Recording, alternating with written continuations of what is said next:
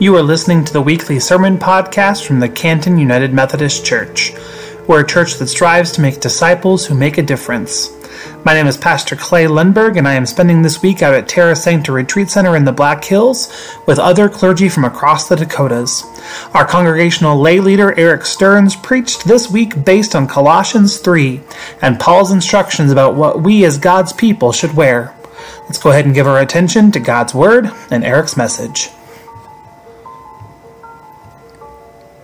Scripture passage from this morning is from Colossians chapter 3, verses 1 through 17. I'm going a little bit further than what the screen says this morning. So if you have been raised with Christ, seek the things that are above, where Christ is, seated at the right hand of God. Set your minds on things that are above, not on things that are on earth. For you have died, and your life is hidden with Christ in God. When Christ, who is your life, is revealed, then you also will be revealed with him in glory. Put to death, therefore, whatever in you is earthly fornication, impurity, passion, evil desire, and greed, which is idolatry. On account of these, the wrath of God is coming on those who are disobedient. These are the ways you also once followed when you were living in that life. But now you must get rid of all such things anger, wrath, malice, slander, and abusive language from your mouth.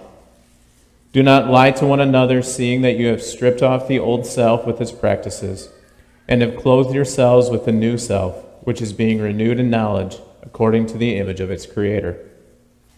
In that renewal, there is no longer Greek and Jew, circumcised and uncircumcised, barbarian, Scythian, slave, and free, but Christ is all and in all. As God's chosen ones, holy and beloved, clothe yourselves with compassion, kindness, humility, meekness, and patience. Bear with one another, and if anyone has a complaint against another, forgive each other, just as the Lord has forgiven you. So you also must forgive. Above all, clothe yourselves with love, which binds everything together in perfect harmony. And let the peace of Christ rule in your hearts to which indeed you were called in the one body, and be thankful. Let the word of Christ dwell in you richly. Teach and admonish one another in all wisdom, and with gratitude in your hearts sing psalms, hymns, and spiritual songs to God. And whatever you do in word or deed, do everything in the name of the Lord Jesus, giving thanks to God the Father through him.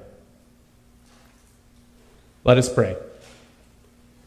Let the words of our mouths and the meditations of our hearts be acceptable in your sight, O Lord, our strength and Redeemer. Amen. No one likes to be called out on things that they do wrong, but sometimes it is exactly what we need. I'm pretty sure that is why men get married. We need someone to put us in our place when we are being idiots. But for everyone, sometimes we need someone to tell us when we are doing something wrong because otherwise we may not see it. Often do you make, make decisions that when you reflect on it, you realize that the decision you made was wrong, in which someone had been there to warn you?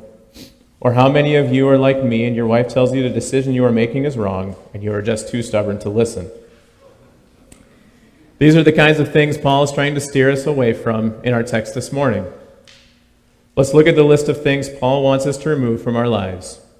In verse 5, Paul says we should put to death, therefore, whatever in you is earthly fornication, impurity, passion, evil desire, and greed. Later in verse 7, Paul also tells us to get, to get rid of all such things anger, wrath, malice, slander, and abusive language. Paul was directing the people of the church of Colossae and trying to send them on the right path. The church of Colossae was a young church full of, full of Gentiles who had not grown up in the Jewish faith. Many of these ideas were very new to them, Paul was reminding them of what it takes to be a true follower of Jesus. For me, and I think for many of you, this makes me, makes me feel about this big. I have had the privilege of growing up in the faith and being raised as a follower of Jesus Christ. I know what is right from wrong and have been instructed on how I should treat others and what it truly means to follow Jesus. And yet I struggle to put to death many of these things. I still get angry with people. I talk poorly about others when I think they've done something wrong. I use abusive language from time to time. Shoot, the other day we were driving in the van and we got cut off. All I wanted to do was give the other car a one fingered salute. Don't worry, I didn't do it. But that's just the thing. The fact we are fallen people makes it so hard for us to get rid of these things that Paul is requiring of us to be true followers of Christ. When we read this passage, it just feels like we have no hope. That's the great thing. There is hope. The grace of God is our hope. God knows we won't ever be able to get rid of all these earthly tendencies and desires, and yet He loves us anyway. Look back at our examples in the Bible. He, forget, he forgave David for his affair with Bathsheba and killing of her husband. He forgave Peter for denying Jesus three times. He changed Saul, the man who was killing Christians as a leader of the Jewish religion, into Paul, a man who probably brought more people to Christ than any other person in the Bible. If he can change these people and forgive them for the sins they committed, he can do the same for us. When we fully commit to following the example of Jesus Christ, his grace is there for us too. This is the hope that our faith provides. God knows that there are going to be times when we are going to make poor decisions, but we need to strive to do what our passage is calling us to do today to put to death the evil things of the earth and follow Him. To do so, we must work hard at it every day. Sometimes I think of God's grace and love for us in the same way we love and care for our kids. As parents, we instruct our kids what to do and what not to do. We strive to raise strong, independent, and caring children. More importantly, we raise our children to know and believe in God. There are times when our kids make the wrong decision and do something they are not supposed to. We often get upset with them and instruct them why, that, why what they did was wrong, and sometimes punish them to help teach them a lesson. However, it doesn't change our love for them. We love and forgive our kids no matter what they do or how many mistakes they make. God is the same way for us. There are times when we make mistakes, but God's love for us does not change either. He's always there for us and always wants us to want what is best for us, just like we want what is best for our kids. In verse 11, Paul proclaims there is no division between people and that Christ is all and in all. This verse really stood out to me because there's so much division and polarization in our world right now. We all know what those divisions are that are plaguing our world today.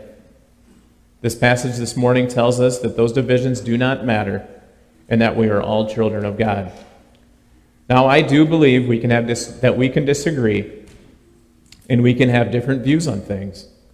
But what we cannot do is treat others that disagree with us as less than.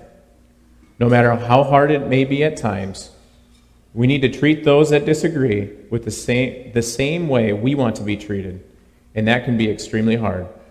But once again, it is building that strength and endurance. If we continue to work on treating others with respect and dignity on a daily basis, as God wants asks us to, then we will show others how to be true followers of Christ. At the end of our passage in verses 12 through 15, Paul reminds us what we need to be what we need to do to be Christians. He instructs us to clothe ourselves with compassion, kindness, humility, meekness, and patience Bear with one another, and if anyone has a complaint against another, forgive each other. Just as the Lord has forgiven you, so you also must forgive. Above all, clothe yourselves with love, which binds everything in perfect harmony. And let the peace of Christ rule in your hearts, to which indeed you were called in the one body, and be thankful. A couple times in this section, Paul tells us to clothe ourselves with these things. At first, I thought it was kind of an odd use of words, but I think he is trying to stress how these things can protect us from the evils of this world, just like clothing protects us from heat, rain, cold, and even mosquitoes. The world would operate so much better if everyone interacted with each other with kindness, compassion, humility, love, and so on. These instructions are so important in how we show to others that we are Christians. In a more modern sense of the idea of clothing, we put on clothing to be, to be appealing to others. Now, this may be more self-indulgent way of looking at things, but we would much rather spend time with people with, who interact with others with the traits described than those who don't. The key here is that we must replace the earthly sins that Paul described earlier in our passage with the positive traits that he describes in verses 12 through 15. Right now, I'm training to run the Sioux Falls Marathon. It is virtually impossible to wake up one day and just go run it. It takes many weeks and, month, and months of training. It takes a lot of self discipline and prayer to get up and run a mile after mile after mile to build endurance and strength to run 26.2 miles. There's nothing that says I need to run a marathon, but I know that it will improve my physical health. And when I am done with my training, it will be a great sense of accomplishment to finish the race. In the same way, it takes a lot of self discipline to constantly and consistently make the conscious decision to follow Jesus Christ and put to death our earthly sins. As we continue day after day of making the right decision, it becomes easier for us to continue. Making the right decisions by putting to death our earthly sins and replacing them with positive traits on a daily basis builds our endurance and strength as people of faith. If we can work on ourselves and become better followers of Jesus Christ, the sense of accomplishment will be much greater than the one of finishing a marathon. In the introduction, I talked about how sometimes it's not fun to be told that we did something wrong. And a lot of times that not that's not real enjoyable to hear. The passage we read this morning did that as well. It listed a bunch of things that push us farther and farther from Jesus that we do daily. It also gave us some great instructions on what positive actions towards others we can do to be better followers of Jesus Christ. My challenge for everyone today is push, push out the bad in our lives and accept the positive things that Paul describes. It's not easy and it takes a lot of self discipline to make it happen. Making the right choice can sometimes be hard, but I'm pretty sure in the end it will be worth it. Let us pray. Lord, help us listen to you. Sometimes it isn't easy and takes work and self discipline, but we know the reward will be great. Help remove the divisions in our society and help us to treat others the way we want to be treated. In your name we pray. Amen. Thanks for listening to this week's sermon from the Canton United Methodist Church. Join us in person or online at 10 o'clock every Sunday morning for worship. And now go in peace and serve the Lord. I want to encourage you after the message to head over to our YouTube channel and click the subscribe button. Over on YouTube, you will find videos of our entire worship service, a video cast of our weekly Cut for Time conversation with Pastor Clay and Eric songs from our praise band One Way Up, and a bunch of other great things as well. Just search for Canton United Methodist Church. It would mean a lot to have you subscribe.